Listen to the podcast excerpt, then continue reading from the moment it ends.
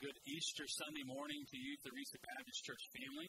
Uh, we welcome you uh, to our Easter sunrise service.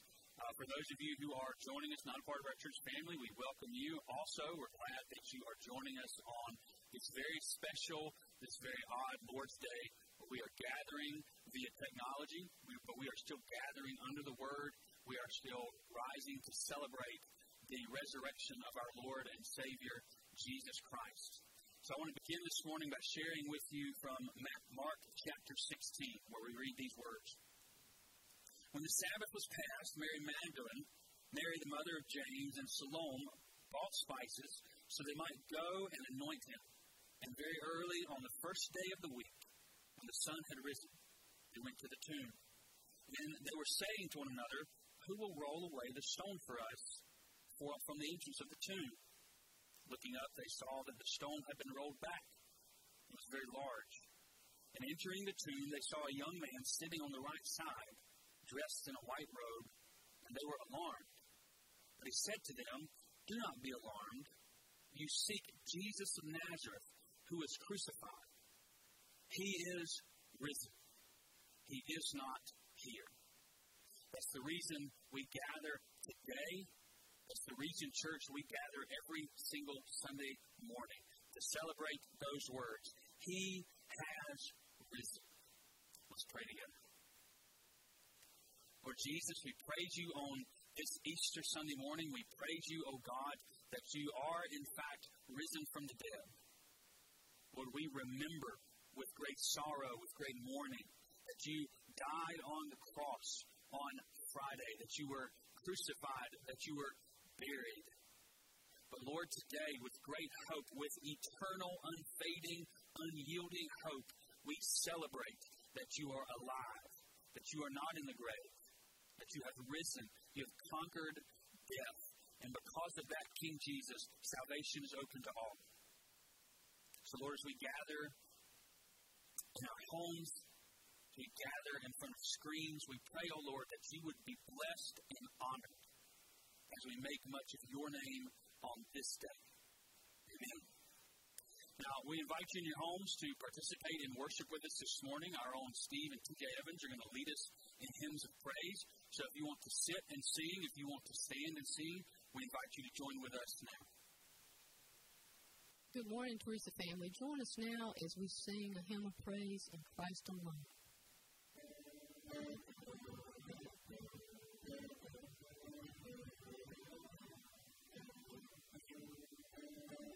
In Christ alone, my hope is found. He is my light, my strength, my song. His cornerstone, His solid ground, firm through the fiercest drought and storm. What heights of love, what depths of peace, when fears are still, when striving cease, my confidant, my all in all, here in the love of Christ I stand. In Christ alone, who took on flesh, fullness of God in helpless babe, this gift of love and righteousness, scorned by the ones he came to save, till on that cross as Jesus died, the wrath of God was satisfied, for every sin him was laid, here in the depth of Christ I live.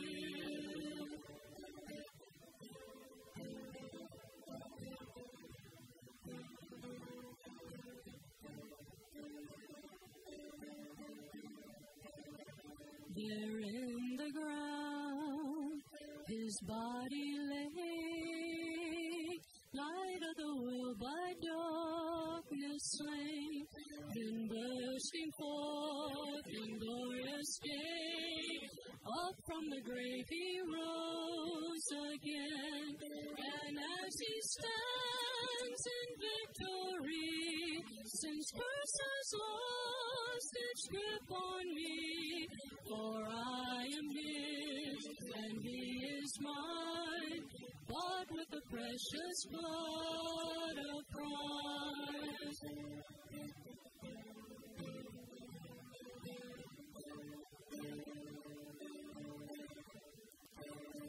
No guilt in life, no fear in death. This is the power of Christ in me. From life's first cry to final breath, Jesus commands my destiny.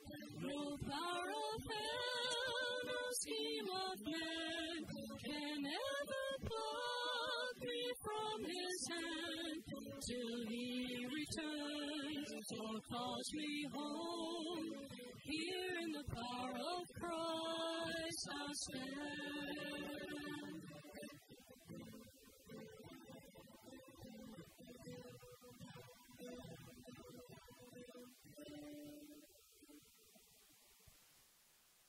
Now, if you'll join us in singing a hymn of praise when I survey the wondrous cross.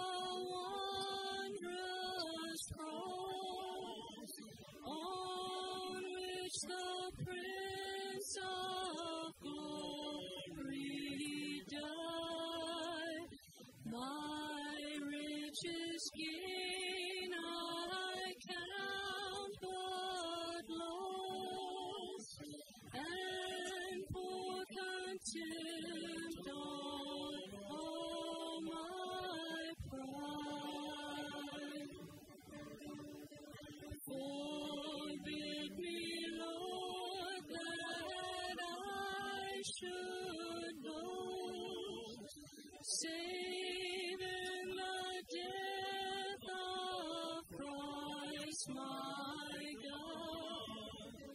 All the vain things that me most, I sacrifice to His blood.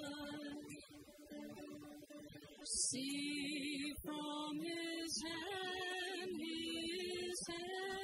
hands, His feet,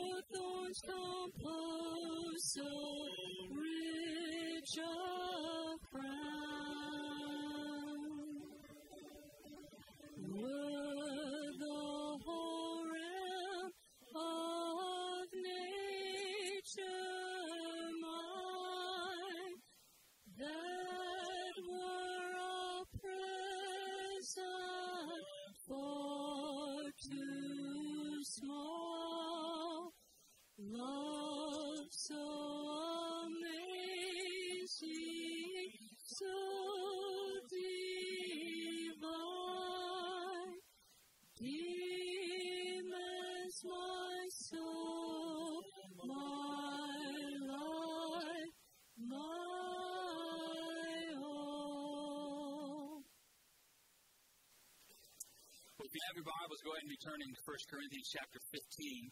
1 Corinthians 15 is where we will be this morning. We're going to step out of our study of Mark's gospel and we're going to focus in on a text that really brings into clarity the death, burial, and resurrection of King Jesus.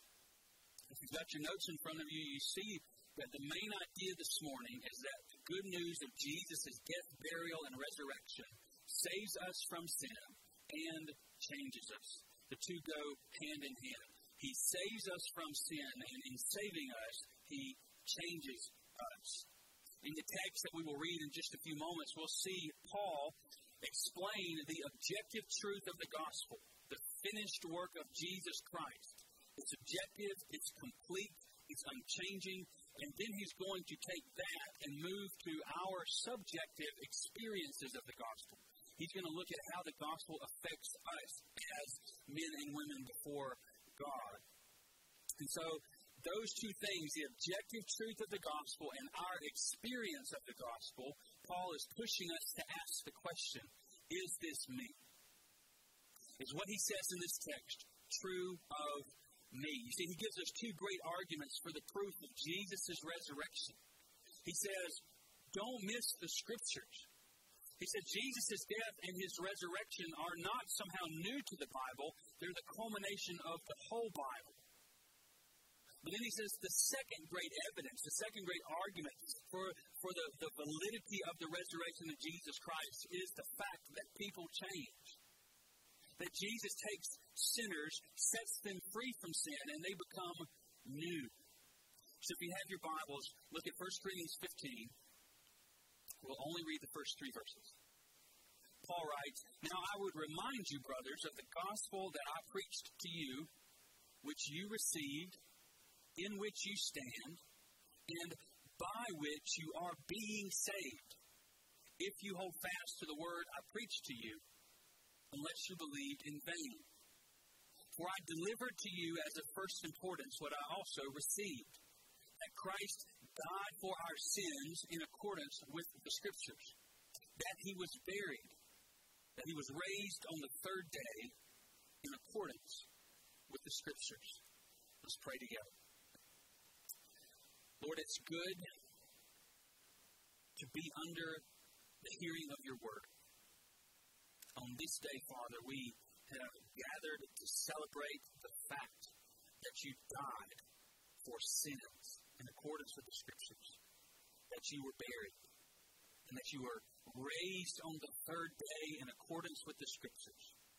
Lord, as the saints have gathered for 2,000 years to celebrate this fact, we gather today.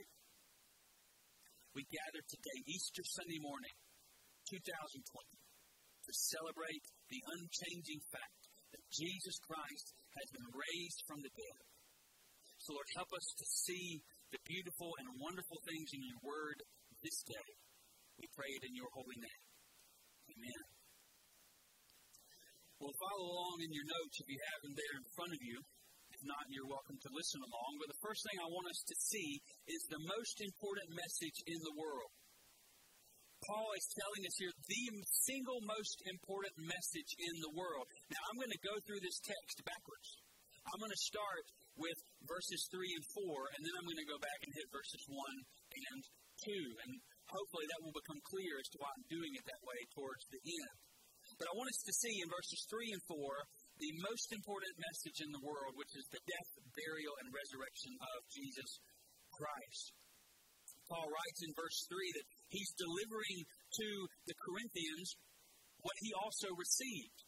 Now, keep in mind, this letter was originally written to the Corinthian church in Corinth, and so he's telling them, What I came and preached to you, the gospel that I delivered to you, is the same gospel, Paul says, that I received. And we don't have time this morning, but if you were to flip to Acts chapter 9, you would read about Paul's conversion story when Jesus came to him and, and blinded him and made known to him the gospel of salvation. Paul says, I'm, I'm doing what Christ did for us. I'm doing the same thing with you. I'm passing along what I also received, which is our job as followers of Jesus Christ, that we pass along that which we have received.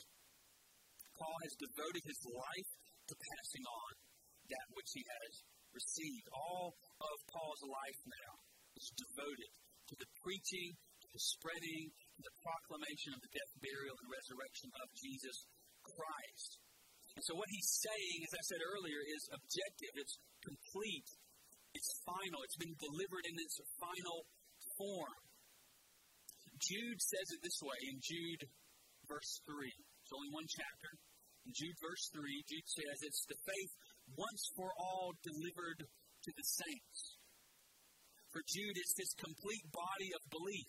It's all that we need for life and godliness. In this word, the apostles say, are all that's necessary for us to know God, for us to know how to be saved, and for us to live a life of faith. Another pastor calls it the primitive, essential Christian message. Now, we live in a world where there are many denominations, there are many practices of church, there are many different cultures around the world, but what's essential to the true church is this message the death, burial, and resurrection of Jesus Christ. And as I said in my prayer, this is what the saints have celebrated together for over 2,000 years. Well, let's look at these individually for just a moment. Verse 3, he says that Christ died for our sins in accordance with the Scriptures. Now, Christ dying for our sins, he did that because we are sinful. The Bible tells us that. Paul tells us that in Romans 3 that, that all have sinned and fall short of the glory of God. And that because we have sinned against God, we owe God a sin debt. The only sin debt that I can pay to God is my own death.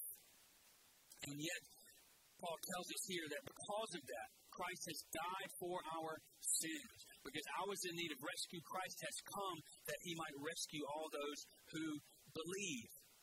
But don't miss what he says at the end of that sentence. Christ died for our sins in accordance with the Scriptures. In accordance with the Scriptures.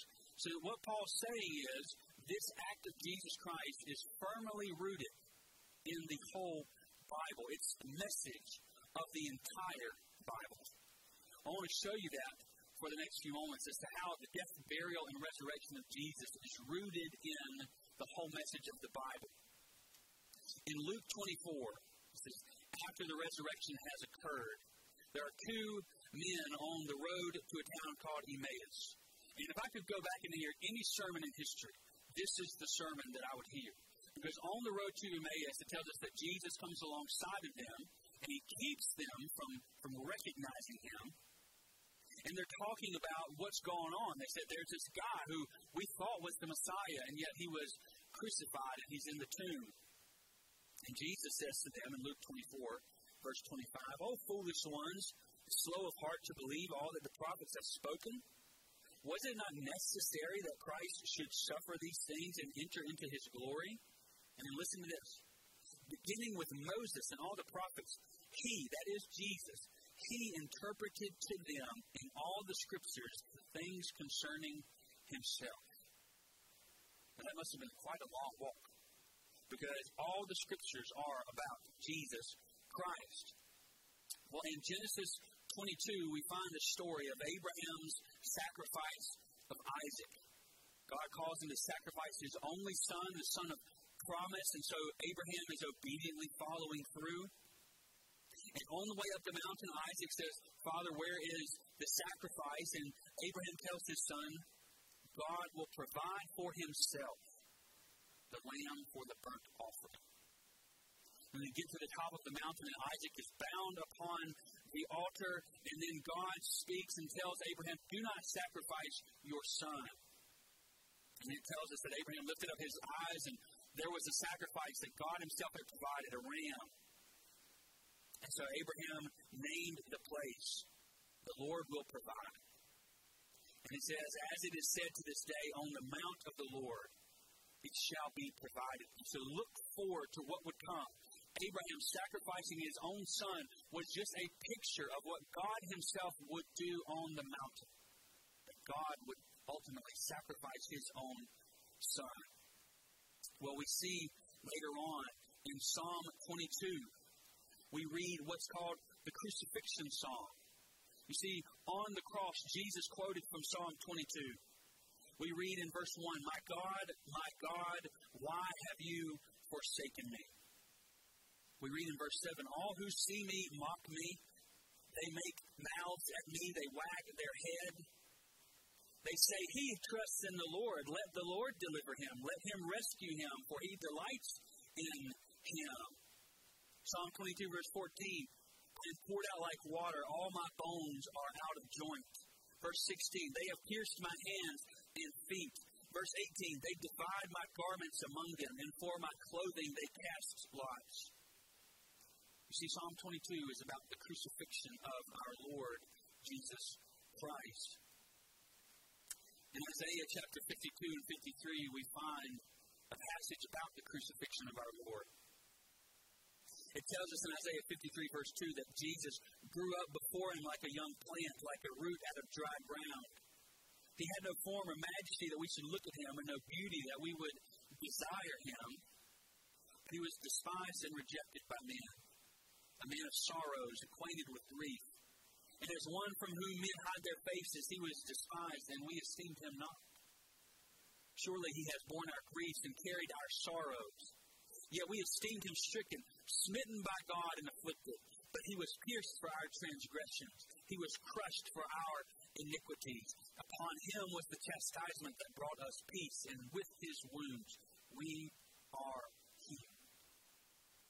Later on in the chapter, in verse 10, we read, It was the will of the Lord to crush him.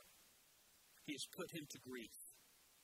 You see, God ultimately put Jesus on that cross for the salvation of sinners. Well, we read later in the book of Hosea about what Paul says about Jesus being buried. That he was buried according to the scriptures because we read in Hosea chapter 6, verse 2 After two days he will revive us, and on the third day he will raise us up.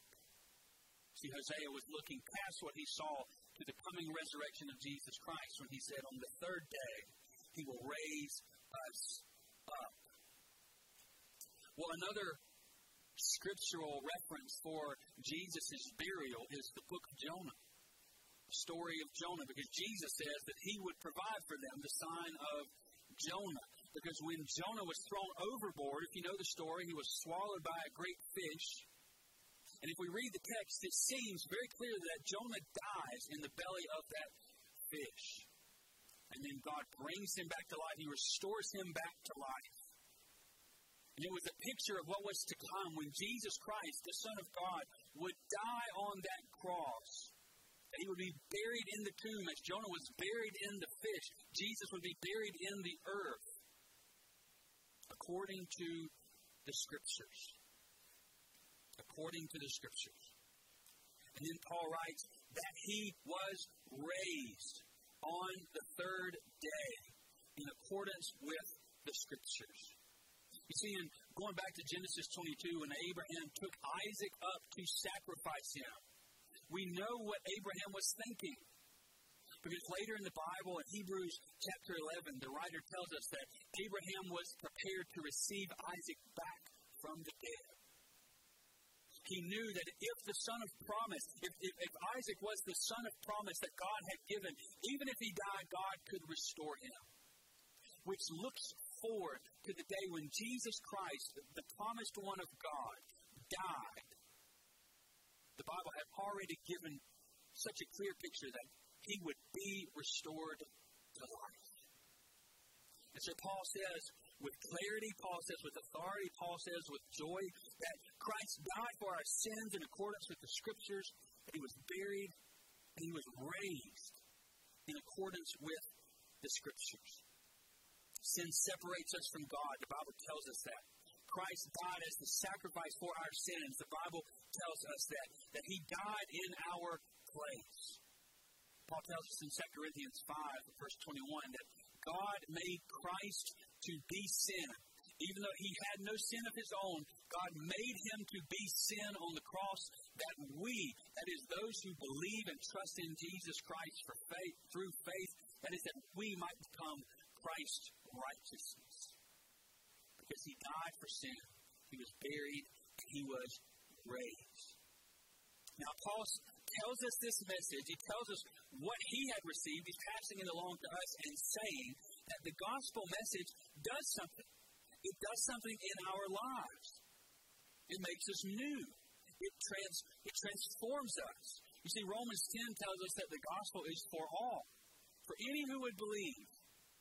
And yet the Bible also says that the gospel only transforms those who truly believe and follow Jesus, which leads us to the second point, which is back up in verse 1.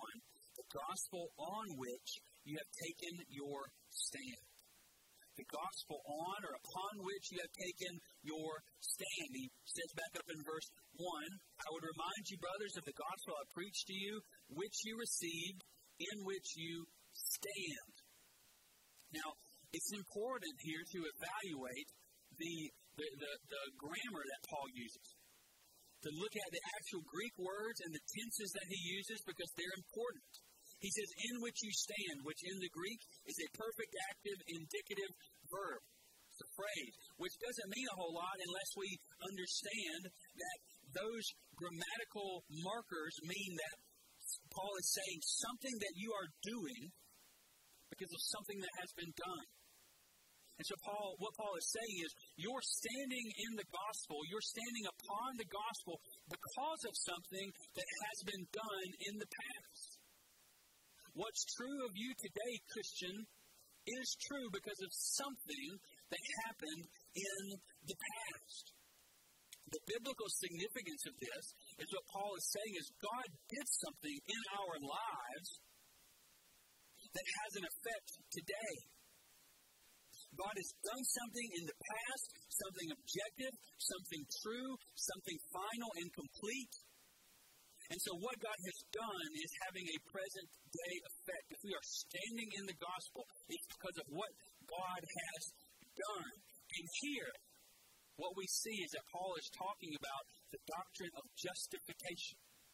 That's a big word, and I want to explain what it means because it's an important biblical word. The doctrine of justification means this the Christian's union with Christ is the, the fountain out of which every spiritual blessing flows. The immediate result of that union is God's free gift of justification, by which He declares believers to be righteous because of their union with the righteous one, the Lord Jesus Christ. That when God justifies us, He is making a final authoritative declaration that we are righteous because of Jesus. Now, I struggle with this from time to time, and I found a helpful quote that helped me make sense of it, and it comes from an old monk named Martin Luther. Because Luther said it this way Though I am black and dark and still sinful, God regards me as righteous. Though I'm black and dark and still sinful, God has, has stated with authority that I'm righteous. Which means that my sin doesn't necessarily go away all at once. It doesn't mean that I stop struggling with sin, but what it does mean is that when God thinks about me, if I am in Christ, He thinks about Jesus Christ's righteousness. And as Luther says, though I'm black and dark and still sinful, God treats me as if I own all of Jesus' righteousness. You see, when a believer comes to faith, when we are justified in God's sight, God always sanctifies us. That's another word, sanctification. I'll define it in just a moment. But the point is, I want us to see is that when we are justified in God's sight, when we are saved through Jesus Christ, we are always changed. There's not a I am saved, but I have not yet changed. That's not a biblical idea. That's not what the gospel message says. That when God justifies us in Jesus Christ, He changes us to be like Jesus Christ, which leads us to the point number three the gospel by which you are being saved. The gospel by which you are being saved. He writes this in verse 2 by which you are being saved. Some of your versions may say, by which you are saved. Now, here again, it's important to evaluate the grammar of what Paul has written. The phrase, you are being saved, is what's called a present passive indicative, which again doesn't mean a whole lot unless we understand what it actually means to us and what it does to the language itself. Here's what it means it means an action in process. Whereas what he said about justification meant something done in the past. When Paul says, by which you are being saved, he means something, he means something that's ongoing right now. something that's happening in our lives right now. It's an action in process, but also it means that I'm being acted upon. That I'm being, something's being done to me. Somebody's doing something to me. And Paul's saying, this is a fact. It's not up for debate. It's not up to our opinions. He's saying something is being done to you, Christian, and it's being done to you by God Himself. And let's not miss the last part. It's a second person plural. Now, why does that matter? Here's how that would translate in today's language Y'all. You all. In verse 2, it says, By which you all are being saved.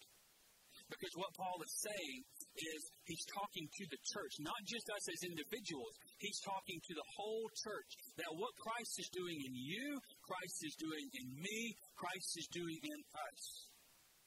That is the single most important fact in any of our lives. It's the single most central fact that binds us together as the church that Christ is right now working the gospel in us. So let me define the doctrine of sanctification. It means that God the Holy Spirit is working to separate the believer unto himself. Now, he's separating the Christian from the non Christian. God is separating us unto Himself by making us increasingly holy.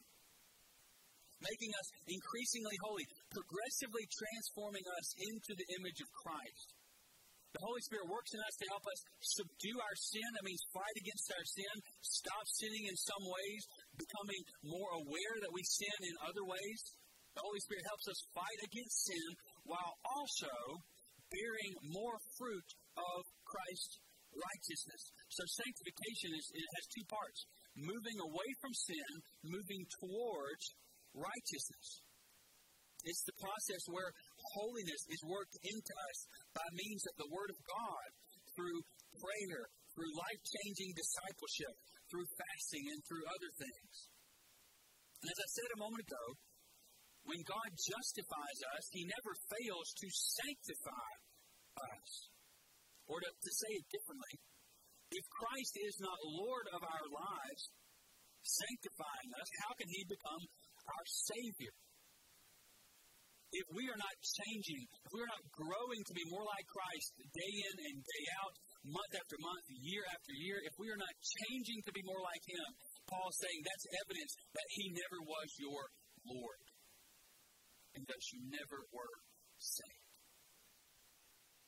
You see, God cannot accidentally justify someone who will never be sanctified. God doesn't say, I'll justify you, now you go and do the work of sanctification. Because that's, that's not what Paul's saying. Paul's saying that God justifies us and does the work of changing us. So, how does sanctification work? How does that being changed, how does that being saved work? Well, David Powlison, who is a fantastic biblical counselor, lists five things that God uses to transform and save his people. Five things that grow us in Christ's likeness. The first one is God Himself. God Himself changes us. We read in Philippians chapter 1, verse 6, Paul says, He who began a good work in you will bring it to completion at the day of Jesus Christ. That means God. God who started the work of salvation in you by justifying you will bring it to completion. That means He is sanctifying us at the day of Jesus Christ. So God Himself changes us. A second thing He notes is that the Word of God, Scripture, truth itself, changes us. 2 Timothy 3.16, we read the words, All Scripture is breathed out by God and is useful for teaching, for reproof, for correction, for training in righteousness. And then Paul says that we might be mature. Well, a third thing that changes us is wise people, other Christians that can point us to God, that can give us the Word of God. In Colossians 1, Paul says, We labor and we toil to present everyone mature in Christ. You know what that means? That means that I have a responsibility to make sure you are maturing in Jesus Christ. I have a responsibility to give you the Word of God so that I might present you mature and complete. But you have the responsibility for me. We, remember what Paul said, you all, we have the responsibility to help each other grow in Christ's likeness. A fourth thing that helps us to grow is suffering and struggle. God uses suffering in our lives. God brings hardships into our lives to help us grow. We've seen that over the last few weeks from Mark's gospel, from our study in Judges and in Ruth. We've seen the Bible says very clearly God uses struggle in our life to help us grow. In Psalm 119, verse 67, the psalmist writes, Before I was afflicted, I went astray, but now I keep your word. And his point is that before I faced these hardships, I was living for myself. I wasn't following God. But through the hardship, he says, the Lord brought me back to himself. So Lord, the Lord uses suffering and struggle. But lastly, lastly, we change. We are agents of change in our own lives. We have a responsibility to take up the Word of God and read it. We have the responsibility to pray and to fast and to seek God's face. In Psalm 19, verse 14, we read the words May the words of my mouth and the meditations of my heart be pleasing in your sight, O Lord, my rock and my redeemer. There's a personal aspect of this where the Lord expects us having been changed to walk in faithfulness.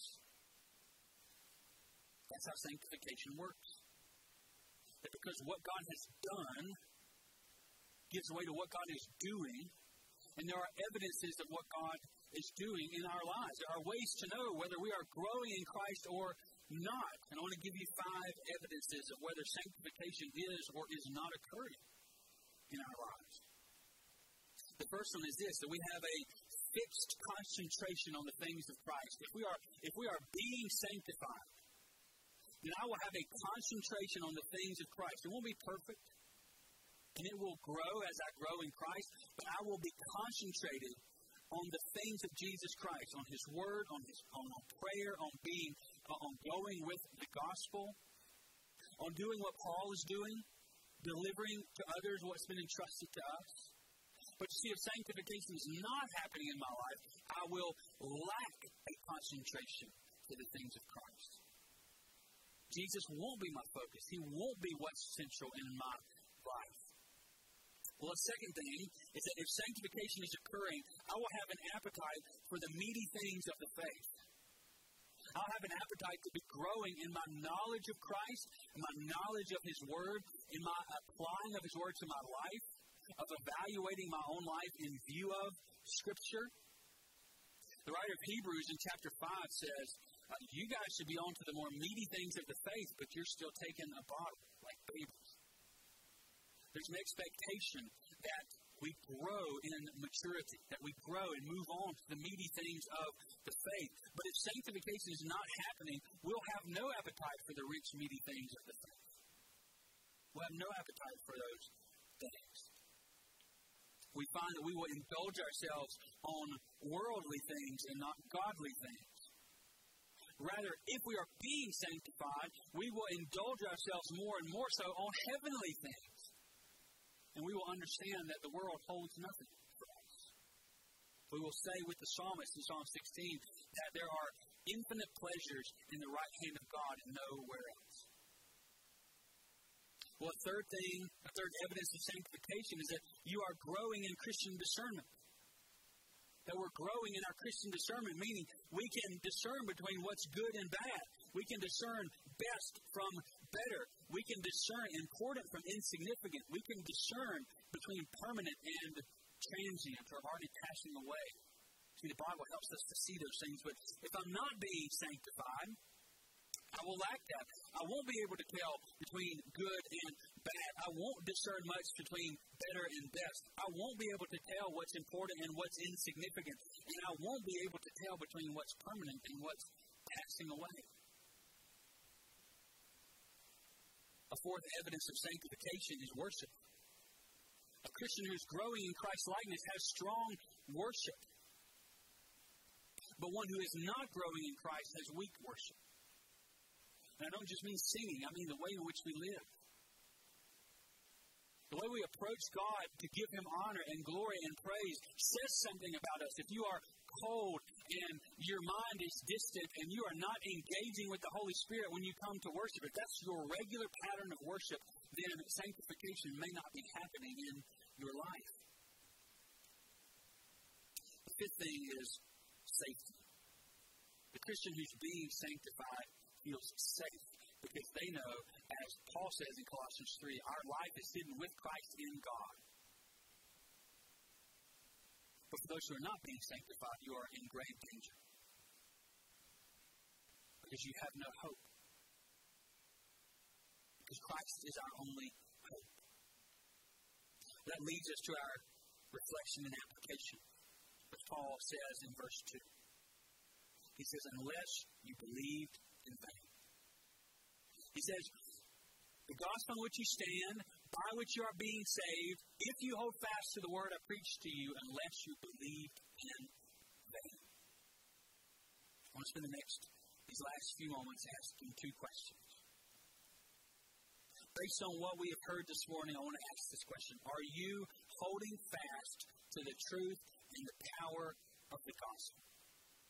Are you holding fast to the truth that Christ died for our sins in accordance with the Scriptures, that He was buried, that He was raised on the third day in accordance with the Scriptures. Are you holding fast to that? That means, are you standing upon it? Is it true in your life? Are you growing in Christ's likeness? Are the evidences of sanctification present in your life? Do you recognize the, the five things that God uses to work salvation in our lives? Do you see those things in your life? You see, a mark of true faith is that we hold fast to the gospel and are being changed. That we are being changed. It's an ongoing thing. We'll never stop being changed until we get to heaven. Paul tells us in Romans 8 that it's God who saves us and it is God who holds us fast. Here, we're, we are encouraged to hold fast ourselves. He says, if you hold fast.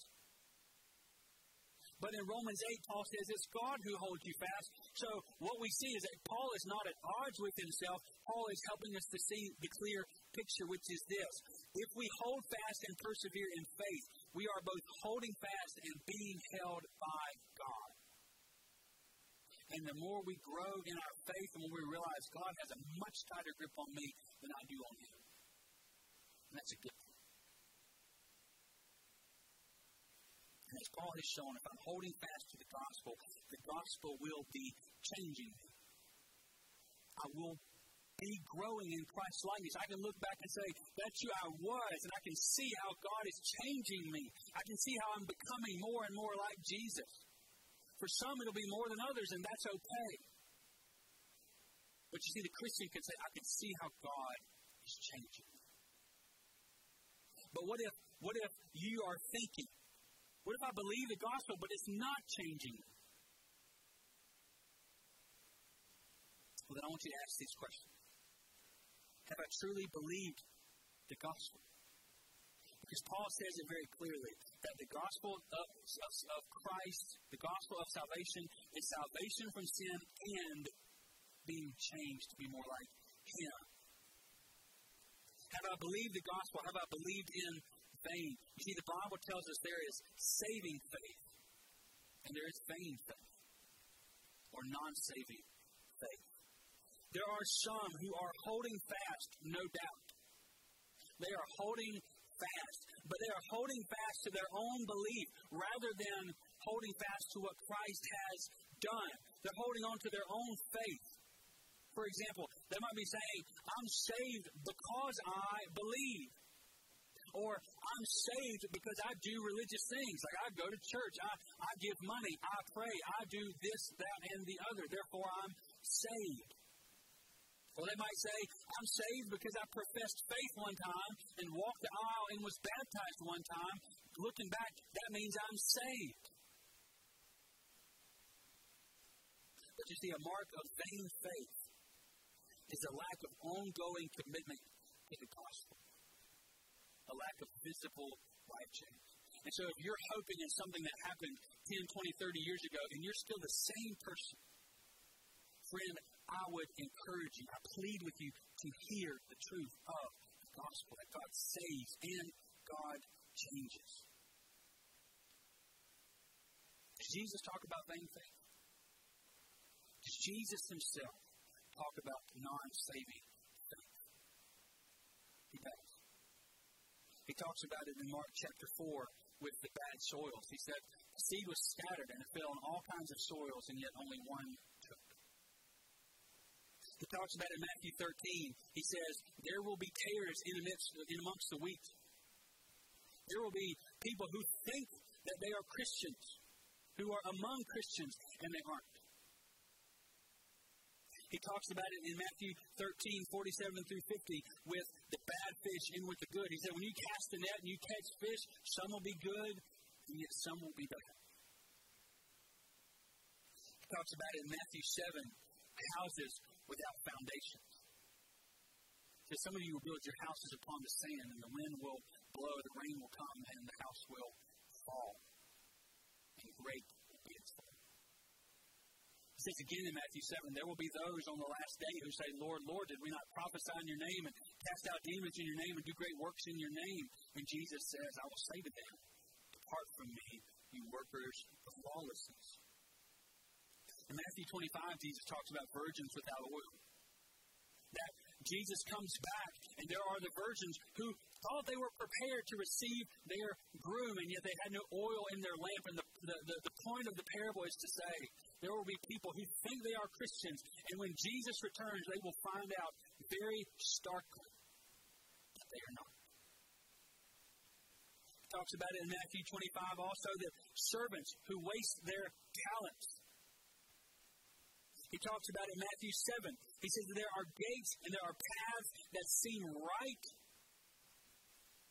and yet they lead to destruction. So I, I plead with you today see to it that you have not believed in vain. The whole reason we are celebrating Easter Sunday morning is the fact that Christ has died for our sins, that he was, he was, he was put on the cross in our place, that he was buried, and that he was raised to life that we might have faith in him.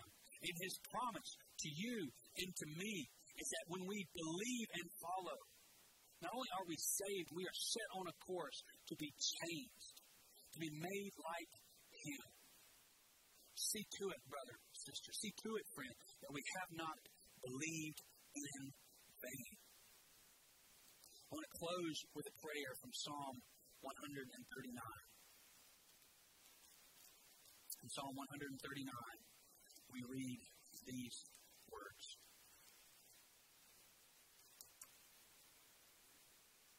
Search me, O God, and know my heart. Try me and know my thoughts. And see if there be any grievous way in me, any wicked way in me See if it be there, Lord, and lead me in the way everlasting. See what the psalmist says is, Lord, search me. Help me to see clearly that I might follow you. Let's pray. Lord, we praise you that you are the sacrifice for sin, that you went to the cross, that you died in our place, that you were buried in the earth, and now you are resurrected to life. And because of that, King Jesus, we have the hope of salvation from sin and from death. And God, we praise you. We praise you that you are our salvation from sin. But Lord, we also see with great clarity that when we are saved, we are also changed. So help us, Lord, not to be content with hearing the gospel. Help us, Lord, to search our hearts to see if there be any wicked way in us. And our prayer together, Father, is that you would lead us in the way everlasting. We pray all of this in the resurrected name of Jesus Christ. Amen. Please join us now in singing doxology, and we will sing three chorus. Praise God from whom all blessings flow. Praise Him, all creatures here below. Praise Him above the heavenly host. Praise Father, Son, and Holy Ghost.